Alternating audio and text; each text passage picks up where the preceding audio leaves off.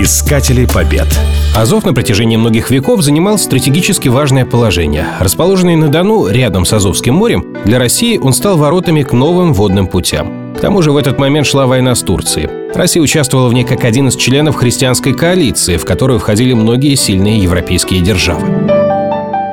Свергнутой к тому времени правительнице Софье, ее фавориту князю Голицыну, не удалось усмирить южных соседей. Теперь вся Европа ждала решительных действий от молодого царя Петра. В 1694 году огромная конная и не менее внушительная пешая российские армии направились к Азову. Все боеприпасы и продовольствие заранее были отправлены на судах. К несчастью, на обоих берегах Дона турки предусмотрительно построили две каменные каланчи, между ними были протянуты три огромные цепи, которые преграждали путь кораблям. Из-за этого осаждающие долго не могли получать заветные боеприпасы и продовольствие. В середине июля, наконец, обе башни были заняты казаками, а 6 августа состоялся первый штурм крепости. Однако он завершился неудачей. Осенью было принято решение снять осаду, и войско вернулось в Москву ни с чем. Провал этого похода лишь подстегнул молодого царя.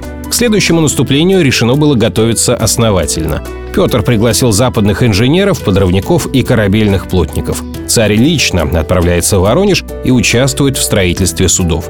Первый корабль был назван «Принципиум», то есть «Основа», что символизировало начало создания русского регулярного флота. В итоге, в апреле 1696 года два больших корабля, более 20 галер и около тысячи мелких судов отправились вниз по Дону. Им удалось перекрыть устье реки, так что на этот раз уже Азовская крепость лишалась снабжения.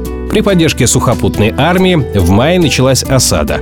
Попытки прорвать ее всячески пресекались, а пришедший на помощь турецкий флот в виде русских галер сам повернул из устья Дона обратно в море. Наконец, в июле, после массированного обстрела, казакам удалось занять часть наружного крепостного вала Азова, турки проявили благоразумие и сдали крепость. Падение Азова открывало России выход к Азовскому морю. После многочисленных обстрелов крепость была не в лучшем состоянии, к тому же рядом с ней не было удобной гавани для базирования морского флота. Поэтому для строительства опорной точки в этих местах Петр выбрал Таганий мыс, где через два года был основан Таганрог.